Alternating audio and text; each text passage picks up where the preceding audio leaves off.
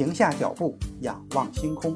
欢迎来到天文随心听，本节目由喜马拉雅独家播出。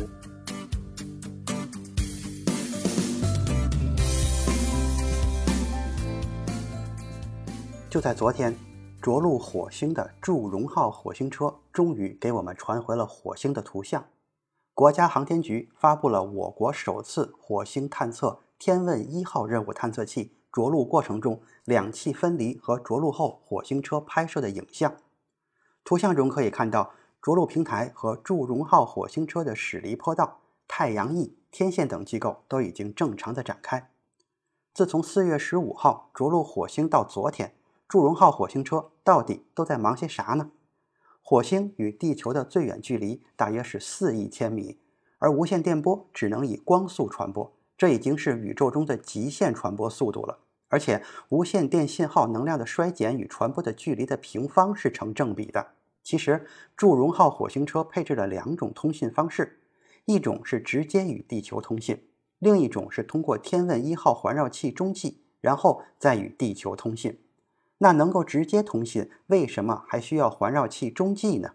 因为火星现在距离地球大约是三点二亿千米，实在太远，地球也只能接收到很少的数据，而且速度还很慢，只能把最重要的信息先传回来。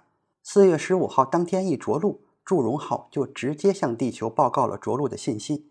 成功着陆以后，火星车就用携带的相机拍摄了一些着陆地周围的照片。要是直接发回地球，理论上也需要八个多小时。而且由于火星的自转，每天火星车能和地球直接通讯的时间不到半个小时，这就不得不舍弃了直接向地球传输图像的功能，还得等着环绕器的中继才能向地球传输大量的数据。和月球车不同，火星车主要靠自己。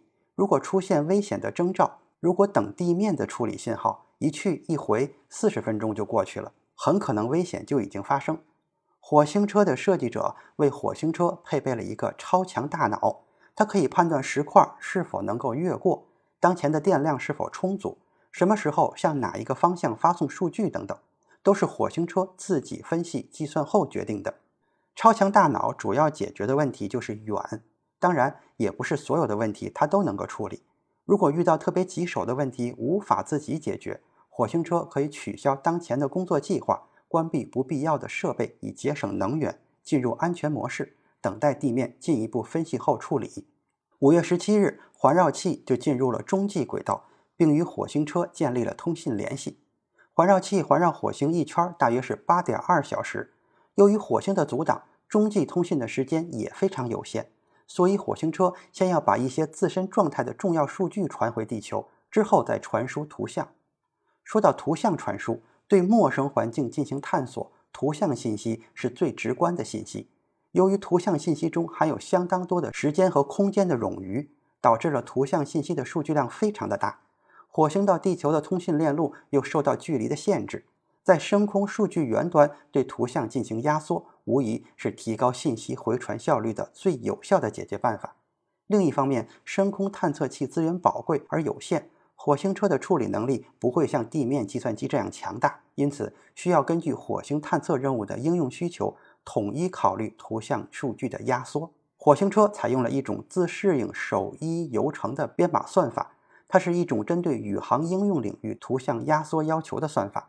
它可以实现图像数据的压缩处理，具有压缩比灵活可调整，图像渐进式传输，感兴趣的重点地区优先下传，图像开窗下传。生成小幅缩略图等功能，以适应任务执行过程中的各种可能需求。